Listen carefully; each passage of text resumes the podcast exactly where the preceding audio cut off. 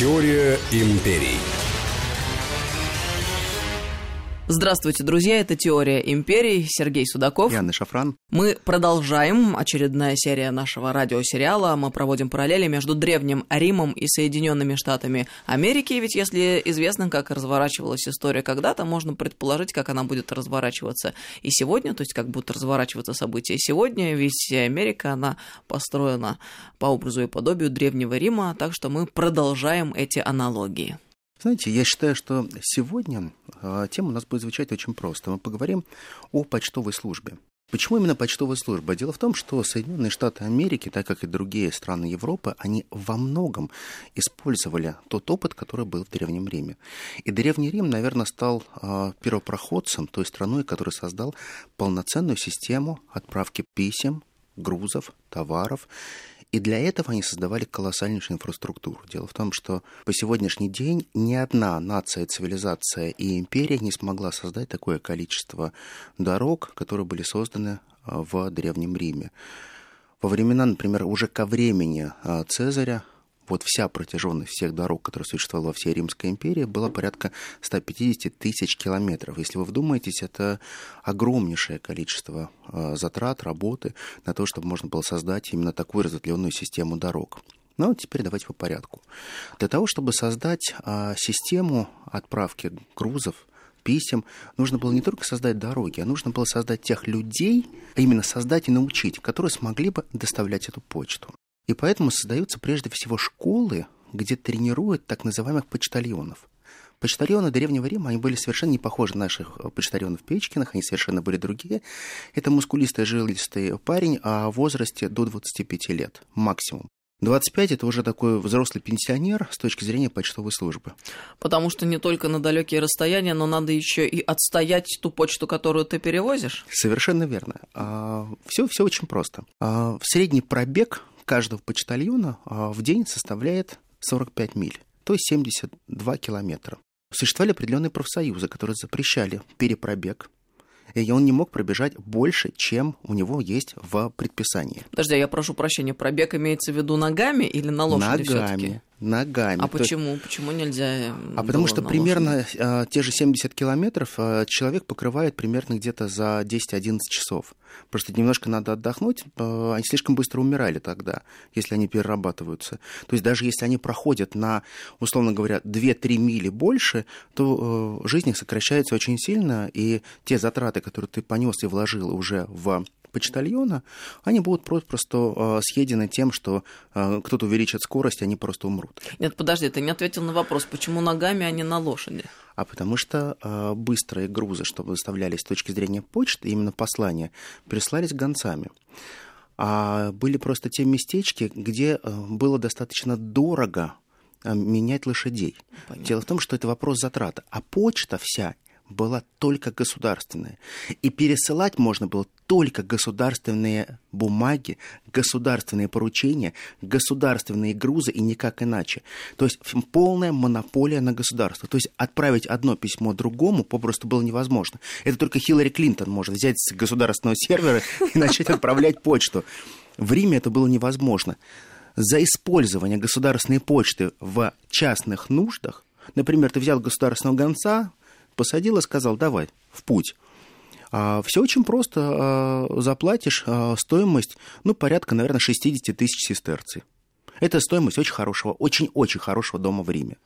Неповадно будет, потому что если ты хочешь отправлять почту, вести переписку с своими друзьями, то надо формировать частных службу почтовых отсылок. То есть вот эту вот тему с русскими хакерами тогда не прокатила, Нет, как у Хиллари Клинтон. Абсолютно, абсолютно. А, дело в том, что вот действительно а, полная монополия на почту, она а, вводится еще Цезарем, и уже, наверное, самое большое развитие почты, как почтовых сервисов, появляется уже при Октавиане Августе.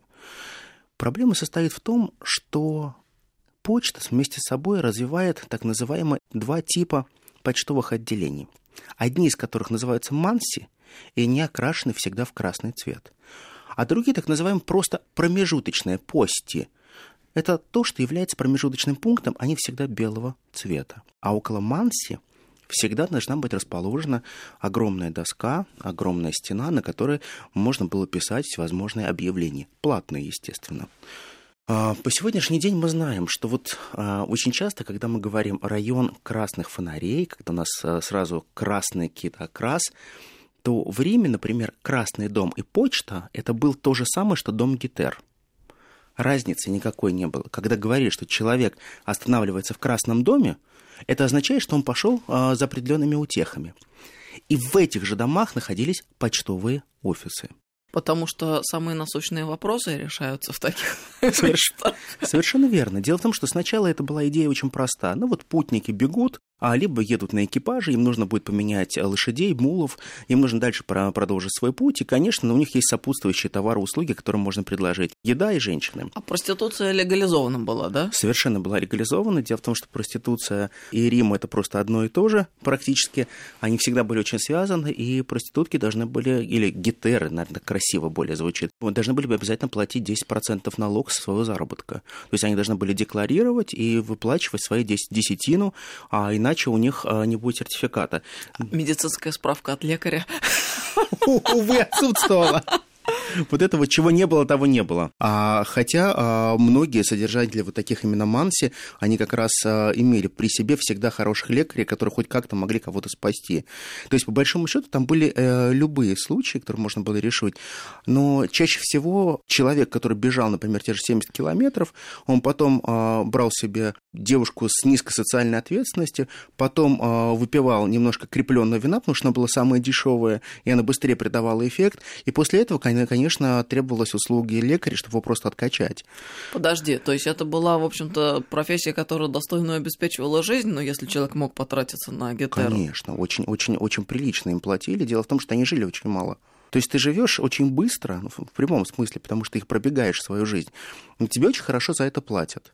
То есть вообще использование почты это очень дорого. А почта полностью государственная лежала на плечах налогоплательщиков. Они должны были выдавать деньги, они должны были выдавать мулов, они должны были выдавать почту. Не выдаешь, а, значит, ты не получишь определенные блага от государства. То есть всегда был принцип «ты мне, я тебе». То есть постоянное заключение определенной сделки было. Но потом постепенно появляются и уже частные почты. Например, э, если есть какая-то переписка, вот все частные переписки, они всегда были доставлены только частными почтмейстерами. Чем ты богаче, чем у тебя круче а, тот а, мастер, который может добежать или доехать из одного города в другой. А смысл в том, что ты можешь отправить же секретную конфиденциальную информацию. Какова вероятность того, что человек из пункта А в пункт Б может а, добежать? Например, о заговоре Каталины. Вот есть заговор. Из разных провинций приходят письма, что у нас готовятся военные подразделения и мини-майданы собираются. Но вот тут как раз, например, тот же Марк Крас, он создал систему перехвата этих почт. То есть, в большом счету, существовали специальные обученные люди из бывших гладиаторов, которые всегда выслеживали тех почмейстеров, который бежал, нападали на них, забирали у них информацию, забирали письма, и, как правило, что они делали? Они никогда не грабили никого. Они бежали вот эти всегда с песцом.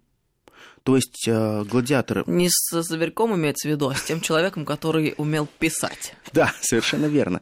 Он просто копировал то письмо, которое было написано, э, точь-в-точь все это переписывал, э, в чем имелось там значение, закручивалось назад пергамент и, соответственно, отдавали уже дальше гончему. И э, гонцу говорили одну простую вещь. Если ты сообщишь о том, что мы тебя остановили, все очень просто мы тебя найдем, твою семью найдем, всех найдем, все будет очень плохо. Ну, как правило, они действительно э, первым делом сразу все рассказывали, естественно, потому что они знали, что все это запугивание не работает.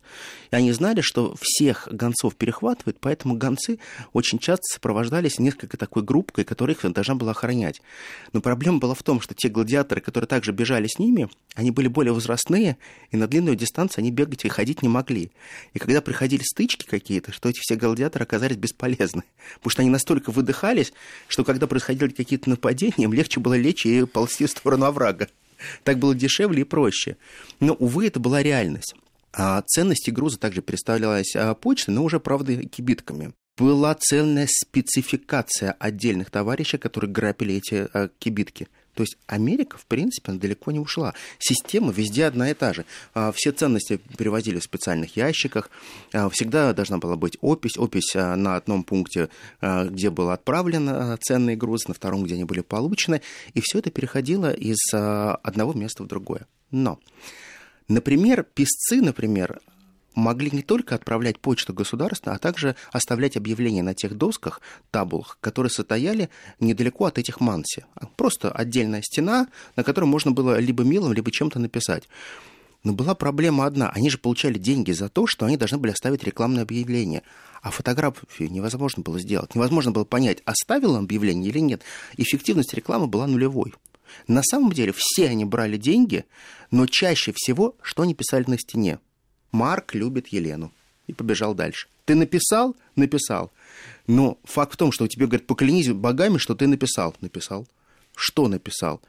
Ну, правда, про себя написал, что ты, Марк, любишь Елену. Ну, это, а на самом деле вот это «Вася плюс Петя равно любовь» осталось вот таких надписей огромнейшее количество. А, огромное количество всевозможных а, похабных частушек и все прочее, оно производится там же время и также записывается на этих досках, чтобы все остальные их могли выучить, не забыть повторять а, слово в слово.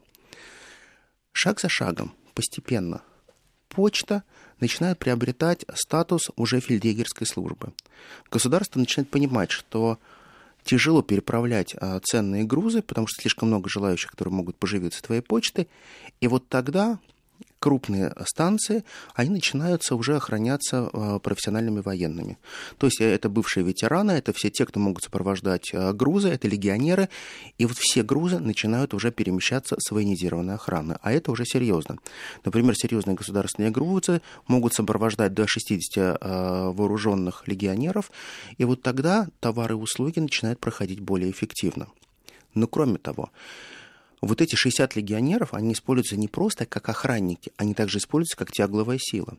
То есть, по большому счету, ставятся э, заметки дорог, где э, прошли дожди, оползни, где дорога была разрушена. Они также, кроме охранников, выполняют функцию еще и штрафбата, то есть или стройбата. То есть они должны остановиться, подкопать дорогу, должны будут вернуть определенные камни на место, а после этого продолжить свою дорогу, свой путь. То есть, по большому счету, а Рим всегда был очень пунктуален. Нельзя просто построить дорогу и забыть про это. Нельзя попросту создать что-то и забыть про это. Надо постоянно содержать это в идеальном состоянии.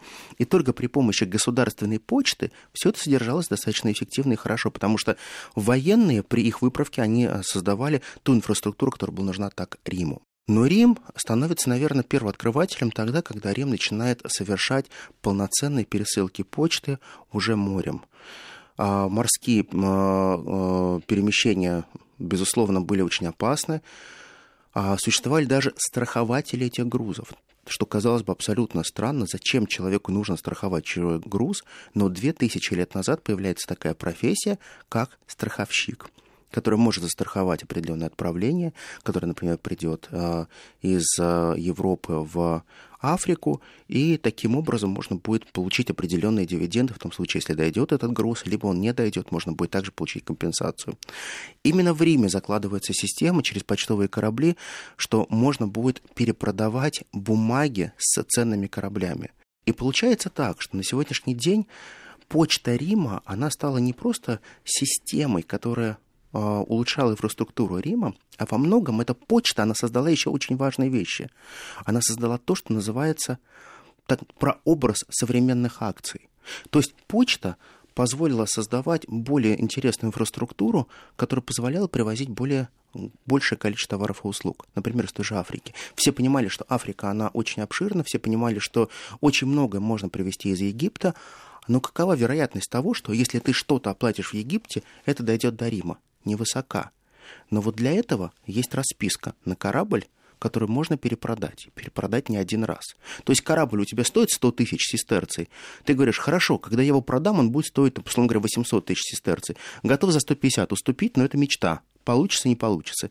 И вот эти бумажки, которые перепродавались, они очень часто, как же назывались? По латыни очень просто. Акцию, действие.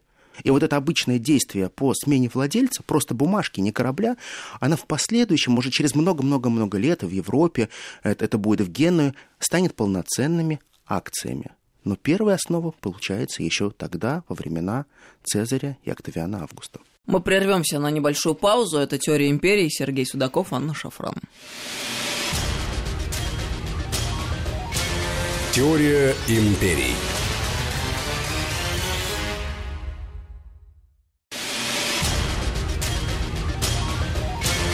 Теория империй. Продолжаем разговор. Теория империй. Мы о почтовой службе в Древнем Риме и Америке сегодня говорим. Если постепенно перейти вот э, на те акции, которые были в Риме, то эти акции, они действительно создавали очень хорошие условия для того, чтобы можно было отправлять больше товаров, грузов, услуг, и тем самым развивалась очень сильно торговля. То есть само торговое дело, которое было в Риме, оно было очень качественно развито. Дело в том, что вот я понимаю, что когда придут темные средние века, очень многое будет утрачено, и цивилизация забудет про то, что была полноценная государственная почта, цивилизация почему-то забудет про то, что были частные почты, цивилизация постепенно будет забывать очень многое. Цивилизация даже забудет, почему форма печмейстера э, была в специальном шлеме, у которого здесь были крылышки. А очень просто. Дело в том, что Меркурий с крылышками. Мы прекрасно помним статую Меркурия. Он был хранителем всех тех, кто доставлял эту почту. Именно тогда была введена специальная форма для всех почмейстеров. Но когда Рима не будет, не будет и специальной формы. Просто сама профессия умрет. И она умрет на очень долгое время. И только уже в 15 веке она будет постепенно возрождаться. Но вот американцы, они решили создать некую другую систему, и они поняли, что государственная почта это очень важна. Но прежде чем они создадут государственные почты, а вся почтовая отсылки, они будут находиться в руках исключительно частных. 1850 год массово во всех салонах, барах, во всех питейных заведениях появляются объявления с от руки наспех нарисованными карикатурками. В них написано «Ищем жилистых ребят сухого телосложения весом до 55 килограмм. Зарплата 25 долларов в неделю. В те времена, наверное, все-таки 55 килограмм не такая уж была большая редкость. Я представила сегодня задачу найти ребят 55 килограмм. В школе, да. Не, ну правда, абсолютно, ты права абсолютно, потому что э, действительно это, это, это найти сложно. Зарплата в неделю а в Америке составляла где-то доллар-полтора в то время, это на 1860 год, на 850 год, точнее. Поэтому, когда тебе предлагают в 25 раз больше, надо задуматься, почему, например, один человек в месяц получает 5 долларов, а другой человек получает 100 долларов. А задача очень проста. У тебя есть лошадь, которую ты меняешь примерно каждые 200 миль. У тебя есть э, оружие, у тебя есть два ящика, которые прикручены к твоей лошади. Ключи а, от этих ящиков находятся на начальной станции и на конечной. Твоя задача проехать расстояние максимально быстро, чтобы тебя не убили. При этом путь лежит в том числе через земли, как они называли аборигенов, через земли индейцев. Надо было просто проскакать и не получить, например, ну хотя бы стрелу в зад или в круп лошади. А чаще всего сбивали лошадь, а потом тебя, и ящички забирали. Смертность была очень простая, а каждый третий умирал. Каждый третий, кто был э, задействован в перевозе этих грузов, они просто заканчивали жизнь очень плачевно. Эта система называлась Pony Express. Это не та Pony Express, которая есть сегодня. Она просуществует очень недолго. Но количество людей, желающих, которые отправляли такой почтой определенные письма, было огромнейшее. Стоимость отправки была чудовищная. То есть можно было заплатить там, условно говоря, от 5 долларов а, за 10 грамм. То есть 10 грамм это, это простое сообщение. То есть если перевести на сегодняшние деньги, ну это, наверное, долларов 200. А если письмо не доходило, а деньги уплачены клиентам, то риски несет владелец бизнеса? Ни в коем случае. Ни в коем случае. А дело в том, что за это письмо оплачено жизнью. Э, идея очень проста. И когда человек пристанет, э, уже закончится его жизненный путь, вот тогда они смогут встретиться и получить друг с друга долги. Все очень просто. А, ну всё... как же ты платишь такие большие деньги за свою отправку, и ты не уверен в том, что дойдет они, письмо они, до адресата а тебе, а тебе всегда говорят, а кто гарантирует? Тебе всегда отвечают очень простой фразой. Only God knows it. Никто больше. Только Господь может гарантировать, что ты довезешь этот товар услуг. Не хочешь, обратись в другую службу. Не хочешь, отправь сам. Не хочешь, довези сам. Само понятие страховки грузов в принципе отсутствовало в Америке. И вот тогда постепенно они начинают задумываться, а можно ли вообще страховать эти грузы, можно ли страховать почту вообще как таковую в Америке. Ведь по большому счету вероятность того, что человек доживет до утра, очень невелика. Потому что если ценность заявленная была больше 300 долларов, то гонец мог не дожить и часа. То есть, в принципе, без шансов. Но очередь из этих ребят по 55 килограмм стояла огромнейшая. Они должны были пройти испытания стрельбой, дракой. Они должны были выбить друг другу зубы. Может, они должны, их надо было прям вот стравить, чтобы они одержали несколько раундов, прям сильно побить друг друга. Я просто все задумывался. Ну, хорошо, побили они друг друга, травмировали. Вот эти травмированные потом сели на лошадей и поскакали дальше. Ну, тоже же не вариант, это же неправильно. Если это твой э, рабочий материал, в кавычках, так плохо звучит, ну, зачем тебе его так травмировать. Ну, считалось, что вот если они дерзкие такие ребята, они могут э, совершить все, что угодно. Запрещалось пить. Если кто-нибудь настучит, что они были пьяны, их мгновенно исключали из гильдии, поэтому из гильдии можно было вылететь только через э, выстрел пули, стрелы, ну, либо через выпивку. Потому что самое страшное, что можно быть, э, придумать в Америке, это действительно питейные заведения. Но вот что касается так называемых красных домов, они также существовали в Соединенных Штатах Америки в огромном количестве, в огромном избытке и ценой отличались, э, наверное, на порядок более низкой, нежели это было в Древнем Риме, потому что также при всех постоялых дворах второй этаж э, настройка всегда был исключительно для жриц любви э, в Соединенных Штатах Америки, и он также окрашивался специально в красный цвет, чтобы можно было сразу понять, что здесь есть а, не только выпивка, но и все остальное. Это такой красный дом экономического класса, а в Древнем Риме больше luxury было, да? Совершенно верно, да. То есть система, в принципе, одна и та же, но вот классность, наверное, отличается, только и всего. Хотя я думаю, что на всякий вкус и цвет предложений в Древнем Риме тоже было, безусловно. Я думаю, да, 30 с лишним трип, поэтому, я думаю, для каждого кошелька находилось то, что нужно. А, но Америка, а, она все-таки осваивалась постепенно, фронтир двигался, и почтовые службы они разработали очень четко.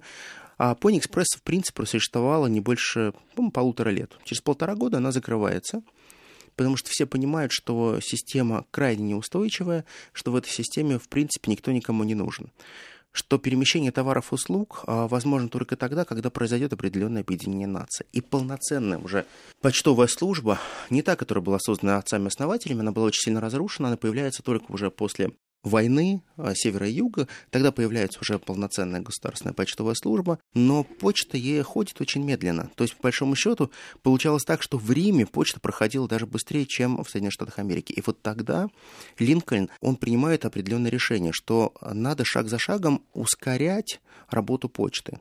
Потом это же будет, этим заниматься будет Бьюкинен, и Бьюкинен уже создаст определенный стандарт, за сколько часов надо проходить одну милю. И даже вот само расстояние в милях, а не в километрах, это же было изначально взято из Древнего Рима. Потому что считалось, что, например, 2000 шагов, потому что человек, когда шагает, у него неполноценный, там, нам, условно говорят, метр. Это не метр. Но, условно говоря, они померили это примерно 70 сантиметров. То есть, получается, 2000 шагов – это примерно полторы тысячи километров. Ну, хорошо, 1600 километров. Вот отсюда взялась миля потому что это всегда пешая прогулка была. И Соединенные Штаты Америки взяли из Рима очень простую метрическую систему, мильную систему, потому что мили они определяли. И вот вы сейчас, э, например, будучи в Америке, вам очень сложно будет кому-то объяснять, сколько это литров, сколько это грамм и сколько это а, является а, километров от вас, далеко это или близко. Вот мы, например, легко переводим. Нам скажи, например, мы точно знаем, что это 1,6 километра. Но вот американцы, они другие, они не заморачиваются по этим всем вещам.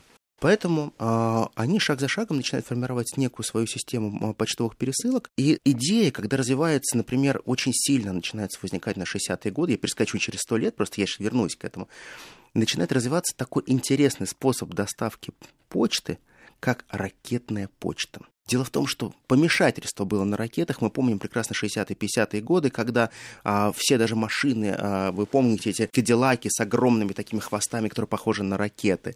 А ракетная тематика покорения космоса – это что-то фантастическое. И вот тогда Соединенные Штаты Америки принимают решение, а что если попробовать в ракету зарядить определенное количество почты, выстрелить ее, чтобы она приземлилась в определенной точке. Это же очень быстро и замечательно.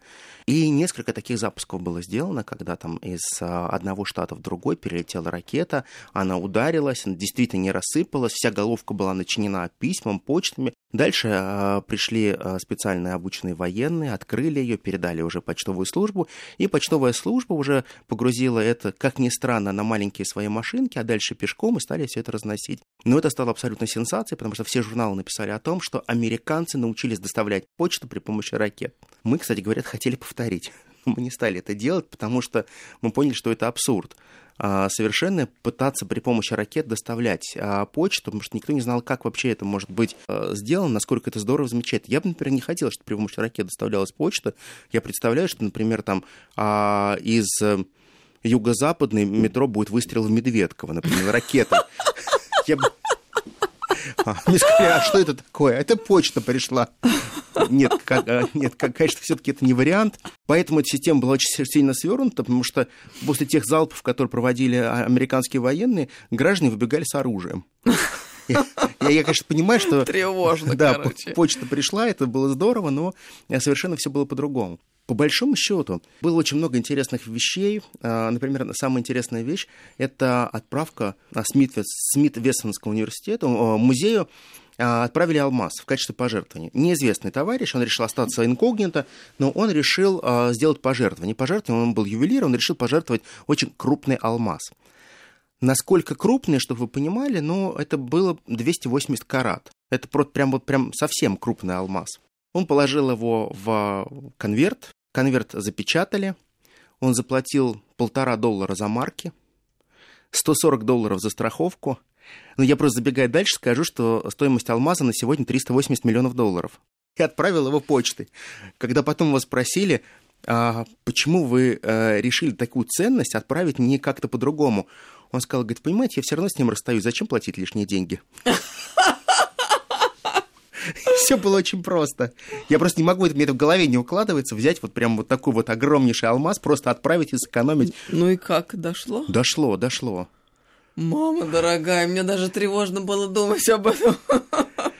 Дело в том, что американцы, они вот, знаешь, вот они во многом чудят и очень сильно. Вот я просто смотрю, а, ты же знаешь, что вот, например, только, например, после Первой мировой войны, например, в Штатах была запрещена пересылка а, детей почтовыми подправлениями.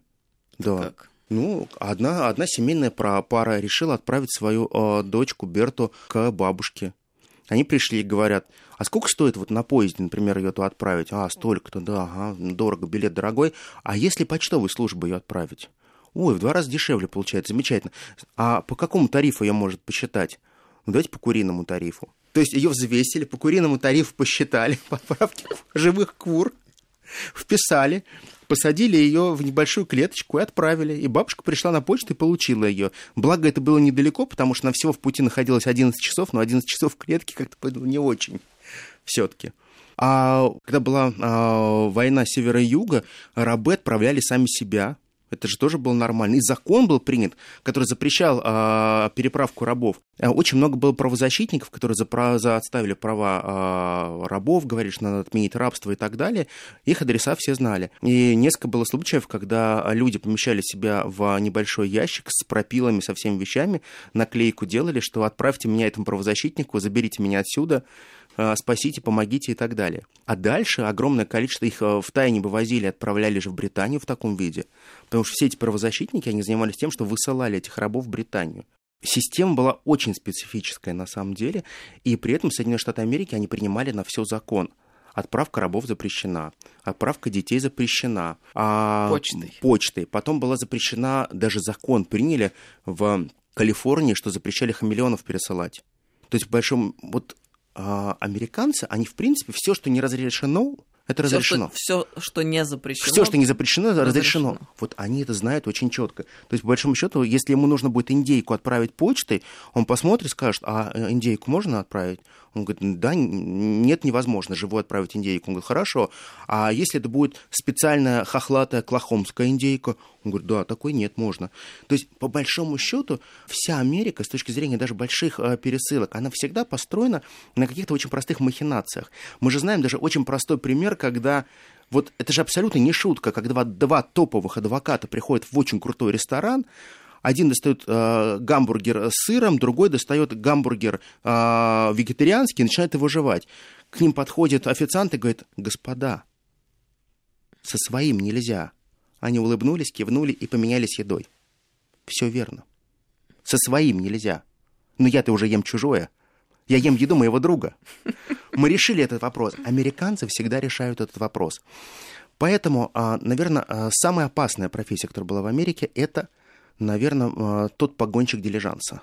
Помните, все классические вестерны обязательно грабили дилижансы. А, не было, наверное, того погонщика, а, того охранника, который хотя бы раз не попадал на а, серьезного грабителя. Стрельба, взрывы, огромное а, количество жертв было.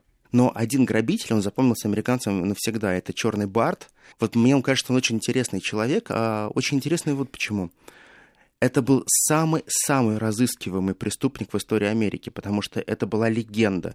Э, человек, который появлялся, а, он наставлял а, ружье, он очень громким голосом являл свои требования. Требование было всегда только одно – отдать металлический ящик, в котором хранились ценности, деньги, и больше ничего, он никого не тронет.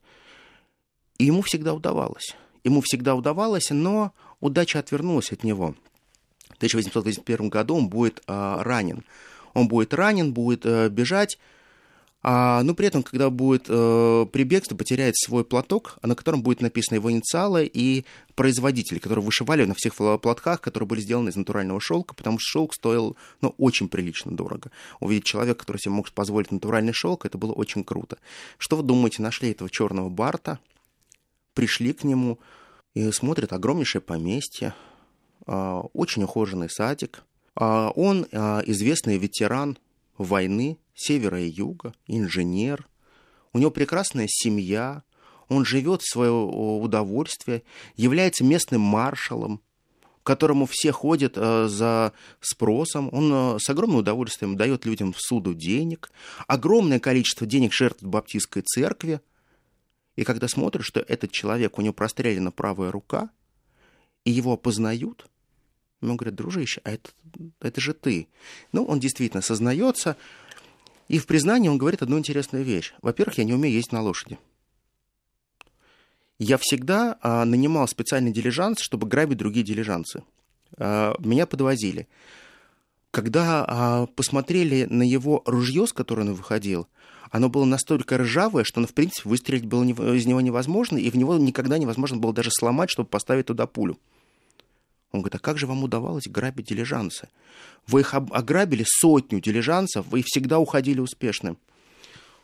Он говорит, вы знаете, у меня был очень э, хороший друг, который, с которым мы занимались психологическими тренингами. И он меня научил, как правильно поставить голос, чтобы люди мне поверили. А кем был ваш друг? Актером. При помощи актерского мастерства он создавал такую ужасную картину для людей, он такие слова произносил, что люди готовы были все отдать. В отличие от всех остальных, это единственный случай, когда грабитель дилижансов, самый известный, он не был повешен, его не застрелили. Он получил 6 лет тюрьмы, отсидел 5, когда он вышел, собралось огромное количество прессы, которое встречало его аплодисментами, говорил, когда, когда вы будете вновь грабить дилижансы? Он говорит, вы знаете, я очень рад, что в Америке нет конфискации имущества. Я достаточно богат, но я даю вам слово, что я завязал и слово он сдержал. Ну, то есть он же никого не убил, получается, Он никогда да? никого не убил. Он попросту просил их отдать деньги. И все его преступление заключалось в том, что он вымогал а, деньги. Но эти деньги, которые он вымогал, они... Ему отдавали добровольно. Ему давали добровольно, добровольно, и они не принадлежали тем людям, которых он это вымогал. Абсолютно не принадлежали.